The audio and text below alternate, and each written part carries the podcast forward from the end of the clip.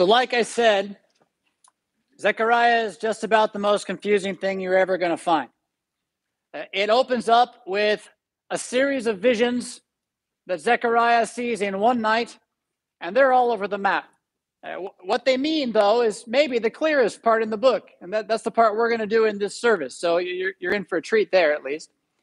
Then in chapters 7 and 8, there is a question brought to the priests of Judea.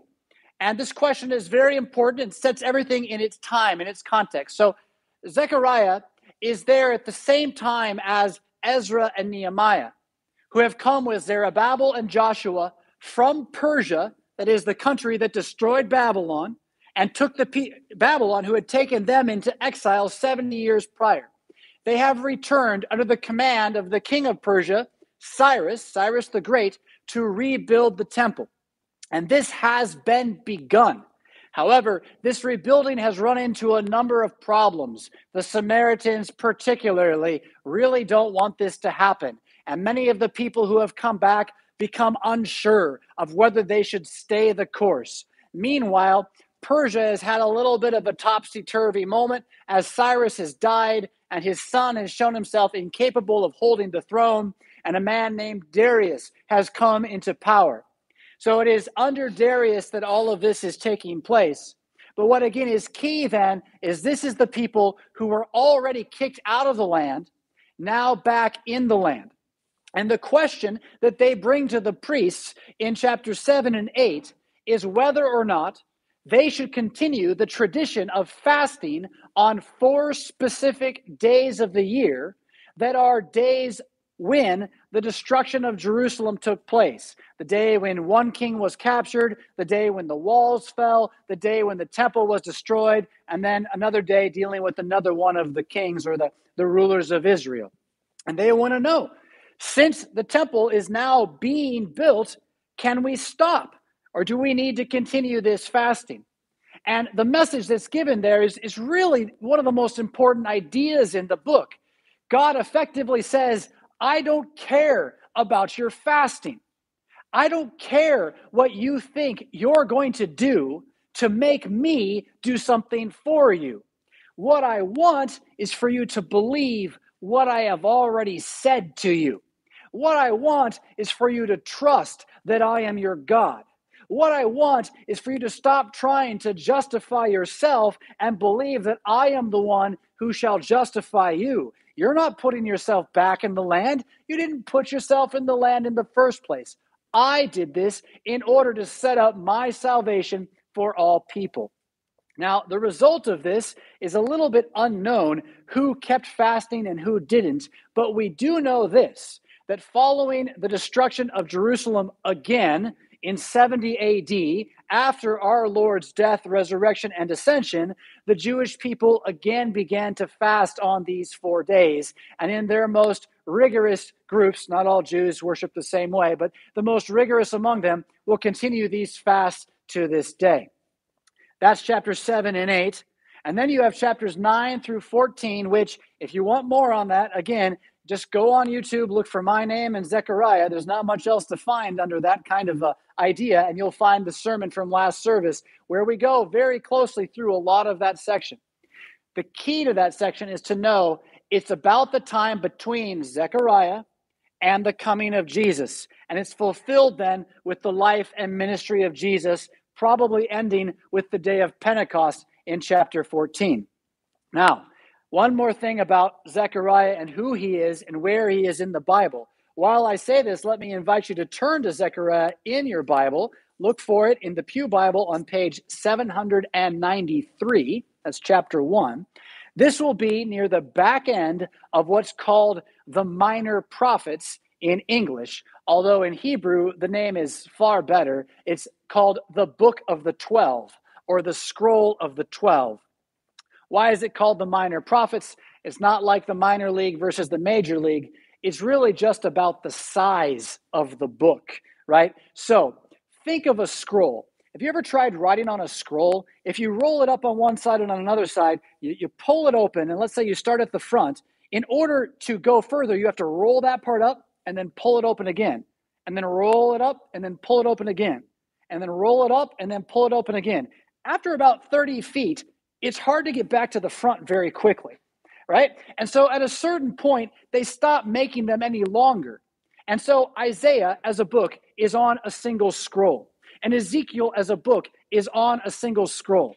But the book of the 12, the scroll of the 12, has all 12 smaller prophets on one scroll.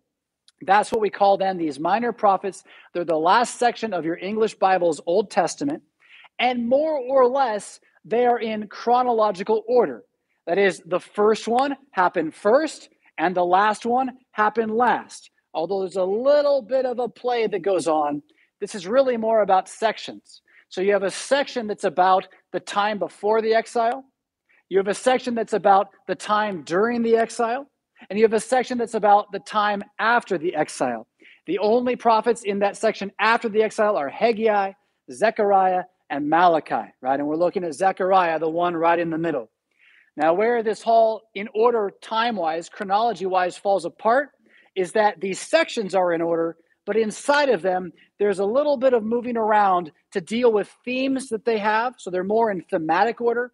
And then, especially early on, they alternate between Northern Kingdom, Southern Kingdom, back and forth. And that puts them a little bit out of order. Now, most of that won't matter to what we read today. You, by now, I hope, found page 793. You're, you're at the book of Zechariah. We're going to be looking at uh, bird's eye view, uh, chapters 1 through 6, and we're going to dig into some of that text specifically. The first part I want to look at in chapter 1, verses 1 and following. It's going to set up the context of the history, and it's going to give the message you should take away today right? If all of these images about the flying scroll and the woman in the basket and the horseman in the myrtle bushes, if all that's like, I don't know, Pastor, what do I do with this? That's okay. It, it, it's okay. But what he says here in chapter one should be pretty clear to all people of good faith in Christ in all times. All right. So, verse one is just going to tell you when this is happening. In the eighth month, in the second year of Darius, this again is Darius, the king of Persia, who took control after Cyrus's offspring could not retain control. He is one of the greatest kings of Persia. They called him the shopkeeper because everything ran the way it was supposed to run in his kingdom. This eighth month of his time, of his second year, this makes it very clearly after the prophet Haggai. Haggai, the book right before this, has come and basically told the people, don't stop building the temple. And if you read Ezra, you see there's all this fight with the Samaritans I mentioned. So after this, he has in one night all these visions. We'll come back to that. Second year of Darius, the word of the Lord came to the prophet Zechariah, the son of Berechiah, the son of Iddo. We know from this he's a member of the priestly class, a priestly family, for what that is worth. But here's the first word he gets, right? It says this The Lord was very angry with your fathers. Therefore, Say to them, Thus declares the Lord of hosts Return to me, says the Lord of hosts, and I will return to you, says the Lord of hosts. Do not be like your fathers, to whom the former prophets cried out, Thus says the Lord of hosts Return from your evil ways and from your evil deeds. But they did not hear or pay attention to me, declares the Lord. Your fathers, where are they? And the prophets, do they live forever? But my words and my statutes, which I commanded my servants the prophets, did they not overtake your fathers? So they repented and said, As the Lord of hosts purposed to deal with us for our ways and deeds, so he has dealt with us. Okay, so the idea here is that when God says something, it's going to happen people who don't believe what he says, they might last for a while, but eventually the word is going to overtake them.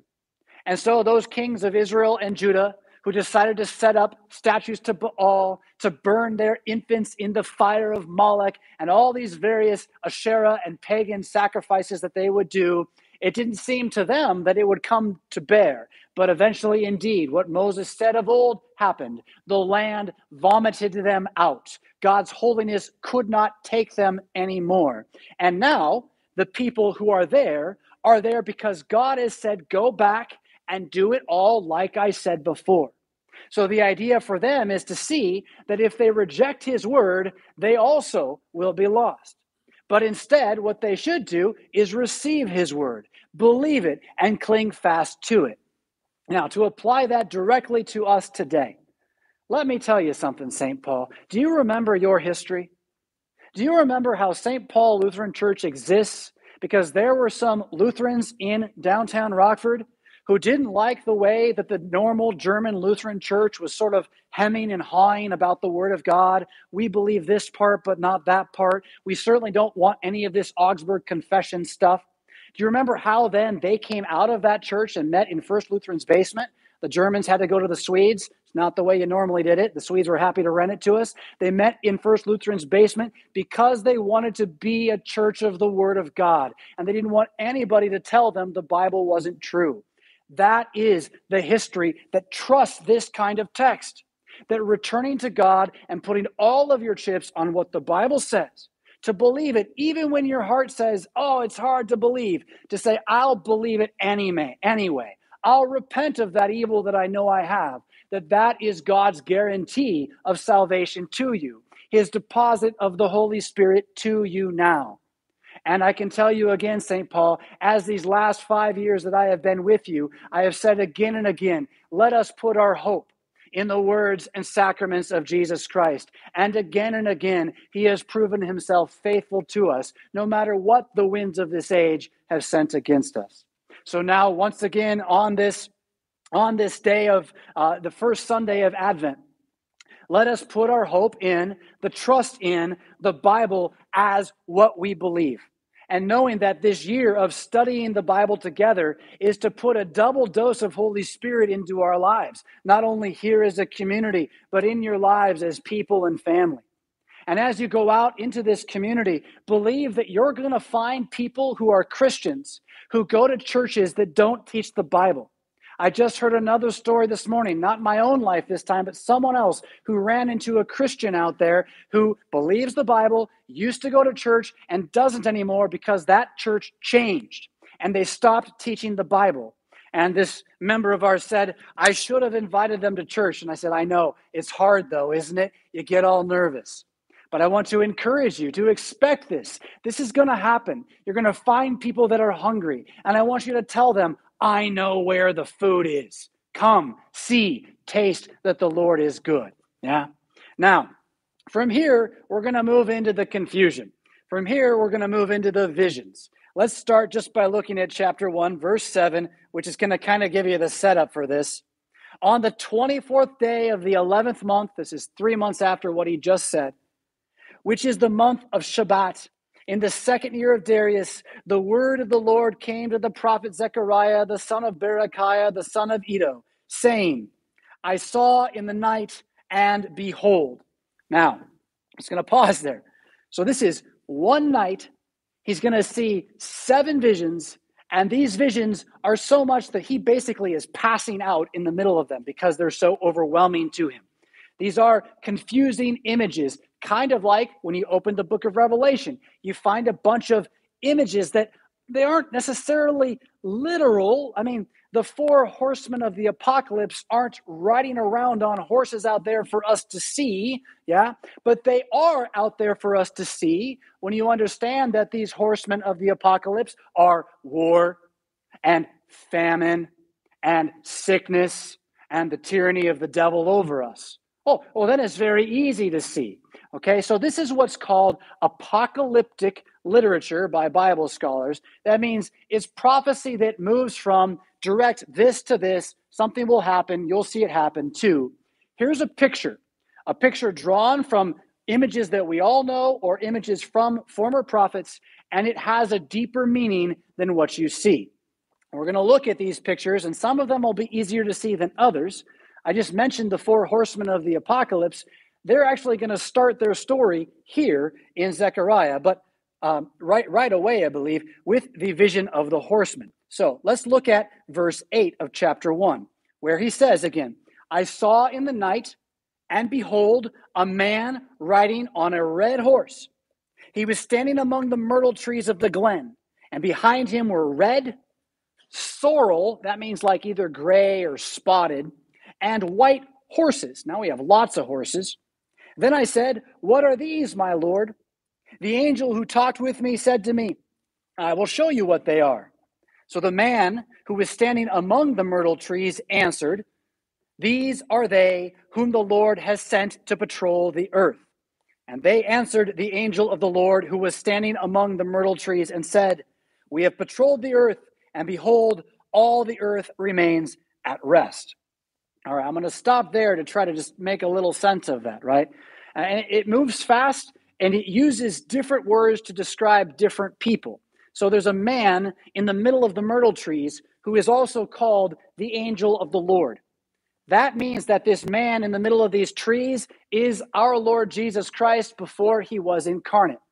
He is being met by a rider on a red horse who's leading troops, probably mounted on more red horses, some gray horses, and some white horses.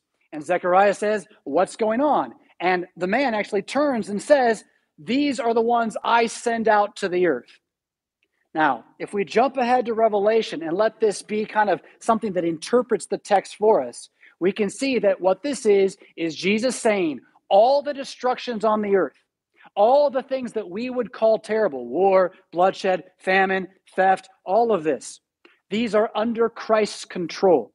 And he is managing them, managing history for the sake of his purposes and his agenda, which, again, as you know, is that he might enter our flesh, die, and rise again for our salvation. But they have returned now, and they've said the earth is at rest.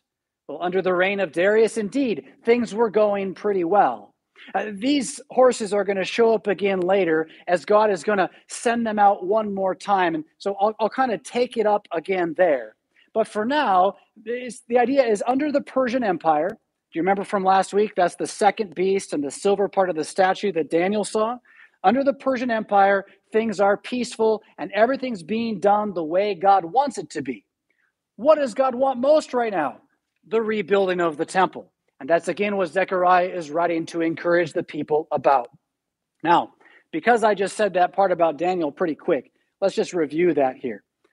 Remember that Zechariah will know this. He will have the scroll of Daniel, in which it is said that there will be four empires between Babylon and the time of Christ coming, the little stone that destroys the great statue and sets up the mountain of the final kingdom. Those four empires are Babylon, who conquered Israel, Persia, who conquered Babylon, Greece, under Alexander the Great, who conquered Persia, and then Rome, who finally puts an end to the various states of Greece. There are four of them that come out of Alexander's conquering. Yes? So, uh, just kind of by way of review, we then are in that second kingdom period, and much of what will happen in this book is written for those who will endure the second and third kingdoms, that is, Persia and Greece. All right. So, after this vision of these horses, these horsemen, there's not four of them yet, the way John says it, but there kind of are four colors in the works. Um, next, we have a vision of four horns. Four horns. Don't think trumpets, although trumpets do come from originally taking the horns of an animal and blowing through it, but think horns on an animal, like there were horns on those beasts that Daniel saw. And these four horns are representative of those four beasts or those four kingdoms. It's a very short vision. It's just verse 18 and 19. It says this I lifted my eyes and saw, and behold, four horns. Think of that as four kingdoms. And I said to the angel who talked with me, What are these? And he said to me, These are the horns that have scattered Judah, Israel, and Jerusalem. That is, these are the kingdoms that are going to overrun the Holy Land until Jesus comes. I just said them, right? Babylon, Persia, Greece, and Rome. Now, there's another vision right on top of this. You could call it the same vision, I suppose, but what we don't want to do is confuse these four craftsmen with the four horns. They're different from each other. And I'll try to show that. Let's read the text first. It's just verse 20 and 21. It says, Then the Lord showed me four craftsmen. And I said, What are these coming to do? He said, These are the horns that scattered Judah so that no one raised his head, and these have come to terrify them, to cast down the horns of the nations who lifted up their horns against the land of Judah to scatter it. Now, the word craftsman here is maybe best imagined as like a metalsmith, right? You got a smith in his smithy and he's pounding on the metal with the fire, but he's making the fire serve him in order to turn it into something good, perhaps putting gold and silver plate around the edge of an animal horn to make it worthy for a king's troops to blow, or something like that. And so what happens is he sees these four smithies of sorts, and he says, What are these? And the confusing part then would be in verse 20 when he says, These are the horns that scattered Judah. Don't hear that as him pointing at the craftsman. He's pointing to the horns he just saw. These are the kingdoms that scatter Judah, and these craftsmen are the ones coming to destroy those kingdoms and make them serve my purpose. In this, you might imagine this in the same way that Daniel talks about the archangel Michael and how Jesus and Michael are fighting the prince of Persia. It's all about the fight between angels and demons behind the scenes to keep things moving the way God wants them to move for the sake of his purposes. And that's this here too right? So as war and bloodshed and famine go out through all the earth, even though they're at rest, as kingdoms rise to keep Israel down, nonetheless, God is in charge of history and he is forming it and molding it into his own agenda and design. That's the first two visions of that night vision series. And you might imagine if this had been your dream and you woke up, you wouldn't want to go back to sleep. You'd be like, I think I'm done for the night no more what tequila late in the evening, something like that. But this isn't tequila. This is again God giving certainty to his people. The next vision is all of chapter 2. We're not going to read through this one, but but in it Zechariah will see a man with a plumb line, a measuring line. We don't really think of these very much because we have uh, tape measures and we have laser sights and all sorts of other things we use when we build and lay out. But think a little bit about how maybe sometimes when there's road work about to be done, you'll see people from the state out there with a little tripod and they're looking through a thing and they're kind of scanning the ground to make sure the ground's a certain level and they're going to lay it all out. That's what this tool and what this man is doing. He's laying out the lines for the city of Jerusalem. Now remember, at this point, there's no city of Jerusalem. It's all destroyed. At best, there's a little bit of the temple built, but there's no wall to the city. There is no people living in the city.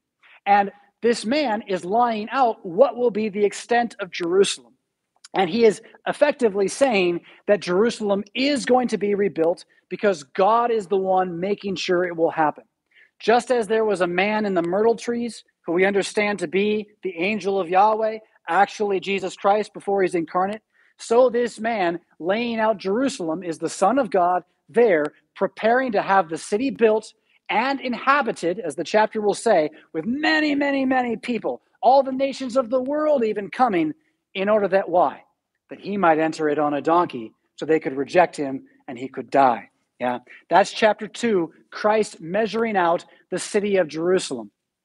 In the book of Revelation, just like the horsemen, John will pick up on this idea of the measuring of the city, only instead of measuring the city of Jerusalem, which will be destroyed or was destroyed by the time John wrote, it is a measurement of the final Jerusalem, the heavenly Jerusalem, which will come down with Christ on the day of his return. And so, again, what I want you to see there is how much of what Zechariah says temporally to the people who were waiting for Christ to come, John picks up in Revelation and applies to all of us in a different way. And we'll pick that up a little more when we actually look at Revelation, not before Christmas for sure. All right, so chapter three is a really amazing part of the vision, and we are going to read through this. This is the vision of the purification of the high priest Joshua. So, when Cyrus sends the Judites back to the land of Judah to rebuild Jerusalem, they go under the leadership of two people One's name is Zerubbabel. I've mentioned him before. It's kind of a hard one to remember. But Zerubbabel is a descendant of David. He's in the line and house of David. If you look in Matthew chapter 1, you'll see he's in the lineage of Jesus Christ, that from Zerubbabel comes Joseph and Mary at a certain point. So Zerubbabel is made by Cyrus and then Darius the governor of Judea. That's hard for him to do, but again, he's here leading the people to build. The other leader, not the would be king, and Zerubbabel never is a king, uh, but the high priest of Israel is a man named Joshua. Joshua will live a long life and be very successful, although tradition holds that he made some really bad decisions toward the end of his life.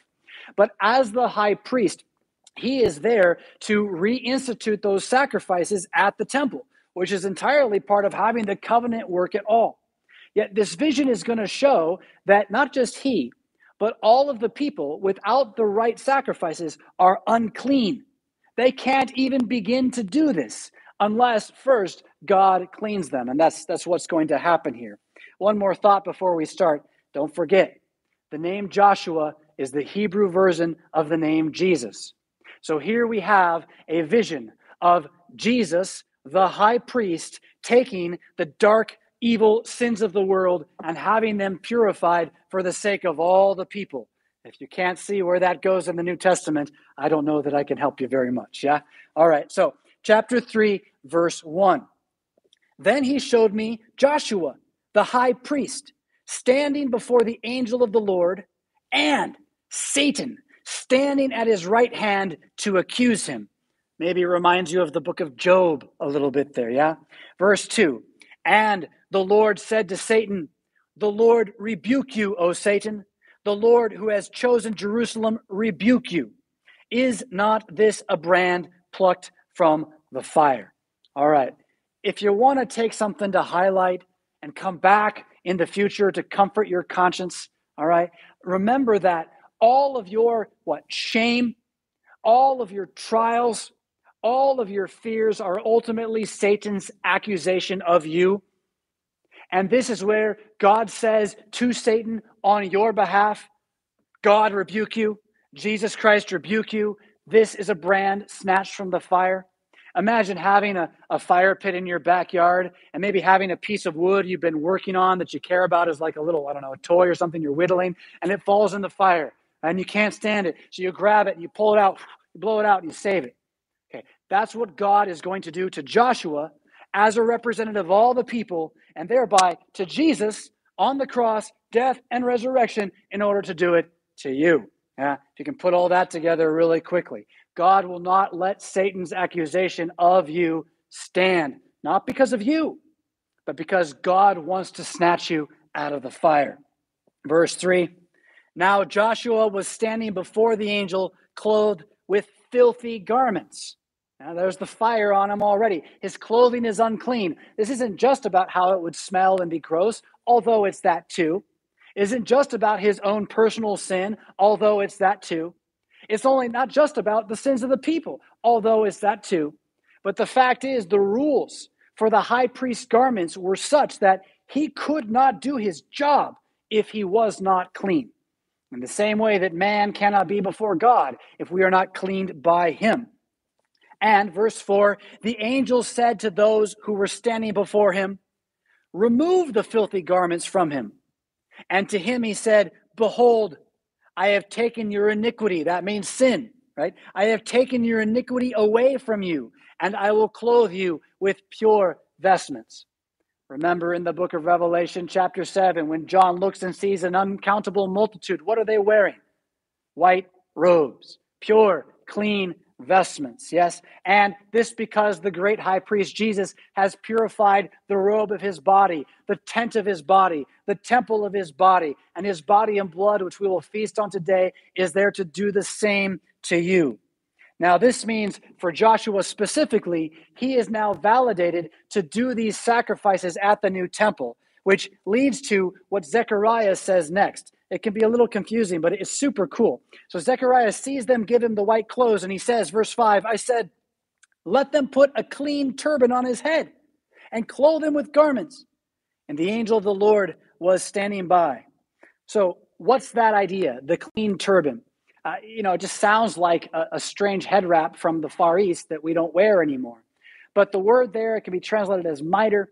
You have to go back into the Torah and look at the rules for the high priest. He didn't just have a robe, He had a very special hat that he always had to wear. And on this hat were two chains that hung down, and they held a plate in front of his face that had the name of God on it and had the promises of God written on it. So whatever he would go, he would bear on his face, on his forehead, the holiness of God. Yeah. And so Zechariah, seeing, oh, they're making him able to present the sacrifices, said, Get the part that makes it complete, get the holiness of God and put it on his head. All right. From there, we'll go ahead and read the rest of this chapter. Verse 6 And the angel of the Lord solemnly assured Joshua, Thus says the Lord of hosts, if you will walk in my ways and keep my charge, then you shall rule my house and have charge of my courts, and I will give you the right of access among those who are standing here. Hear now, O Joshua, high priest, you and your friends who sit before you, for they are men who are a sign. Behold, I will bring my servant, the branch.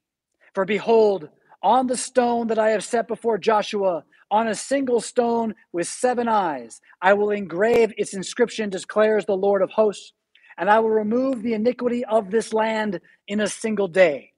In that day, declares the Lord of hosts, every one of you will invite his neighbor to come under his vine and under his fig tree. So, you have a little bit of fast moving there, but you can see the promises to Joshua aren't ultimately fulfilled by Joshua. They're fulfilled by Joshua Christ, right? Jesus Christ, who is this righteous servant, the branch, who in that day which is going to come will purify the land of its sins in a single day. This again must be finally about Jesus Christ and Good Friday and his death upon the cross.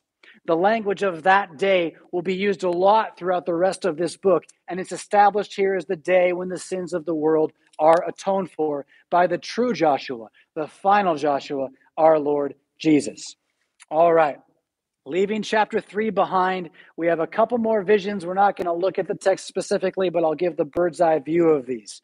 Chapter 4, I love this one. He looks and he sees a lampstand. Lamps back then were the only way to get light and especially at nighttime right? And the only way to make the lamp work was not with electricity but with oil. And the only oil that they had in this area to burn was oil from olives. Olive oil was good for lots of things not just burning but that was a primary part of the olive crop every year was oil for the lamps in the temple specifically, there were lamps that looked kind of like our candelabras do up here, with seven different lamps on a single stand. These had to be perpetually burning in the temple as a sign of the presence of God, particularly his Holy Spirit. What's unique about the lamps, excuse me, about the lamp that Zechariah sees is that it's a single lamp with seven parts that come up from it. And it would seem there are seven more lights on every single one of these lamps. So, can you imagine one of these lights that goes up, split seven times, goes up, and they split seven times more? So, you would have 49 fires glowing there at the top of this thing. It'd be a blazing bit of light. Yeah. And the idea, seven, the holiness of God, seven times seven is this is a super amount of holiness. This is the full holiness of God and would have to represent the restoration of the temple in some way. But these lamps have something else really strange about them. They're fueled by a funnel.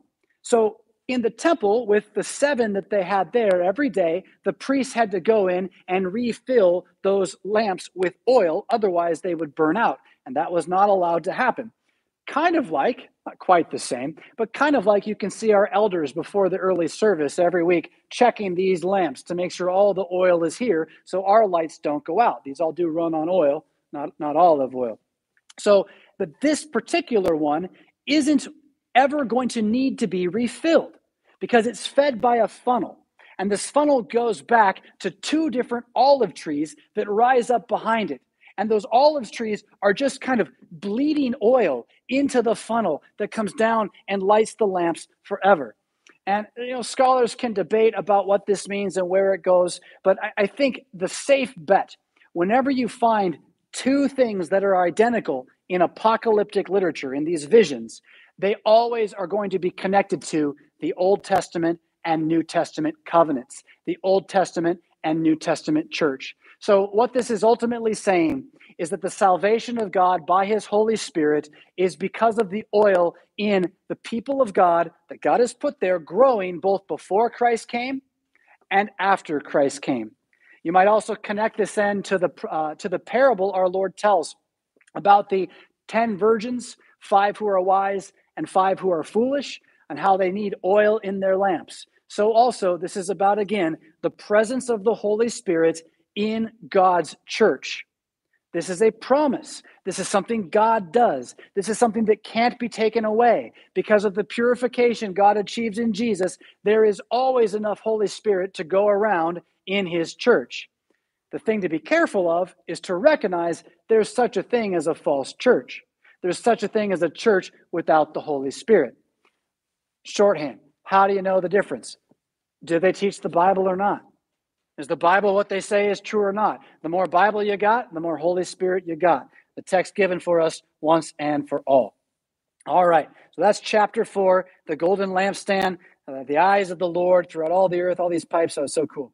All right, chapter five is again two visions that kind of are are smashed into one, and and they're maybe the strangest ones in the whole thing in terms of like pure vision. First, he sees a scroll right? We talked about scrolls earlier. So imagine it all the way open, right? And it's just kind of flying through the earth, this scroll. And on both sides of the scroll are written curses, curses, bad things, things that go wrong. What is this? It's the curse of God for our sin is the collapse and fall of mankind. You look at Genesis 3, he says things like, you know, you will increase pain in childbearing. Uh, there'll be fighting in the family. There'll be thorns in the ground. There'll be sweat on your brow, and then you're going to die, right? And that this curse is still here, flying through all the earth as a punishment for sin. The next vision they, he, they see, or the image he sees, is sin itself. He sees two, uh, I believe they're storks, maybe they're they're angels. I can't remember now. He sees two flying beings, and they're carrying between them a basket, and this basket has a lead lid on it. Uh, they didn't really talk about lead being poisonous back then, but it definitely is heavy. It's a heavy metal. And so this lead lid is on this basket, and for a moment, it's peeled back, and out pops this woman it was like one of those awful cakes from, from way back when or whatever. But out pops this woman, and she is uh, wretched. She is Babylon. She is the horror. She is Jezebel. She is called sin itself. And she's shoved back into the basket. The lead lid is put on the basket, and she is flown away to, it says, the land of Shinar, where a place is prepared for her. Let's, let's keep it short again here. What does that mean? It means that sin is still here on the earth. The curse is still here on the earth, even though Joshua, the righteous branch, has achieved salvation for us. But nonetheless, sin is captured, sin is covered, sin cannot escape, and sin is being taken to a place where it will be cast away forever. So hear this a bit like the lake of fire in the book of Revelation, where the devil and all his angels and all those who choose to follow them rather than our Lord Jesus Christ will be cast into the fires once and for all. And even if you would like to see this woman as the devil, feel free to do that. I, I think that's probably quite right. The whore of Babylon is what she'll be called uh, in the book of Revelation. All right, so that's the flying curse on the woman, chapter 5. Then we have chapter 6. Now we're back to the horsemen again. So let's let's read this part here. Chapter 6 verse 1. Again I lifted my eyes and saw and behold four chariots came out from between two mountains and the mountains were mountains of bronze. And the first chariot had red horses, the second black horses, the third white horses, and the fourth dappled horses. Black is the new color that Zechariah has added in, by the way. All of them are strong. Notice there's more than four. There's a whole army here, but the four colors are thematic, again, of the entire earth. Verse 4 Then I answered and said to the angel who talked with me, What are these, my Lord? Common question. Verse 5 And the angel answered and said to me, These are going out to the four winds of heaven after presenting themselves before the Lord of all the earth. Remember, that just happened in the myrtle tree. They come to the Lord, they said it was at peace. He's sending them back out again, like the craftsman, to bring down the horns, to continue to manage and manipulate even the, the, the kingdoms of this earth in order to prepare the way for Christ to come. Verse 6 The chariot with the black horses goes toward the north country, and the white one goes after them, and the dapple one goes toward the south country. Do you remember from last week that whole bit about the king of the north and the king of the south? How you're going to have a fight between the Ptolemies and the Seleucids. So now we're moving toward that point where Persia has fallen. Greece is now being kept in check by what? War, disease, famine, all in order to prepare the way for God to come among his people. Verse 7 When the strong horses came out, they were impatient to go and patrol the earth. And he said, Go, patrol the earth. So they patrolled the earth. Then he cried out to me, Behold, those who go toward the north country have set my spirit at rest in the north country. What to take from that again? There is constant warfare between demons and angels. There is constant battle between darkness and light. You can't see it. What you see are trials and temptations and struggles and the rise and fall of kingdoms. But behind it all, the powers of the heavens, the unseen, are at war in order to protect and preserve you. This is why when we see the news and we go, oh my gosh, what? We have to first go, Dear Jesus, thank you. Because we know that whatever it says, He has allowed to happen. Even if He allows these war horses that are eager to destroy, which themselves will be cast into the fire on the last day, it is only so that He may bend history back toward what He needs history to be. And this will always be for the sake of the elect in Christ. First, that he would come. Second, that you would believe in him, you personally and you together. Remember, as Paul says so clearly in Romans chapter 8, that all things work for the good of those who are in Christ, and that the present suffering is not worth comparing with the glory that shall be revealed in us on the day of his return. The rest of chapter 6 has another image, and it's, it's kind of interesting. There is a command for uh, Zechariah to go and meet some men who will be coming from Persia with a lot of money to help rebuild the temple. And he's to take some of that money and he's to make a crown of silver and gold and he's to put it on Joshua the high priest. Now, this is weird. The priest is not supposed to be the king, and Joshua is not from the, the, the, uh, the house of David. Yeah? But again, see Joshua as a foreshadow of the righteous branch, Jesus of Nazareth, who is a high priest in the order of Melchizedek and the king on David's throne. There's some tradition that this crown was eventually taken and put up in the temple, kind of out of the way. You would have to climb up and look over a space to be able to see it, but that when you were there for priestly service, they would always have you go up and look to see it so you could see, ah, yes, it's still there. We're still waiting for the king. Uh, uh, what happened to that crown after Jesus came as king and they crowned him with thorns instead? And then he sent Rome to destroy Jerusalem once and for all, effectively. No more temple on that mount. And what happened to that crown? It was taken away with everything else. Where's the Ark of the Covenant? Where are the lampstands? They've all been melted down or maybe taken directly up to heaven. But nonetheless, we know it was there then. Why? The same reason the rest of the book's going to say what it says. Because all of history was being kept in check so that one man could be born of a maiden in Bethlehem at the fullness of time in order to let all the sins of all people that have ever been have that woman shut in the basket, binding up the strong man Satan, rebuking him and allowing him no more accusations, putting in check again all the horsemen of the world that try to destroy us, and binding us up in that temple which shall never be destroyed, not a mere building. But the flesh and blood, the body of our risen Lord Jesus Christ. He is risen. He is risen.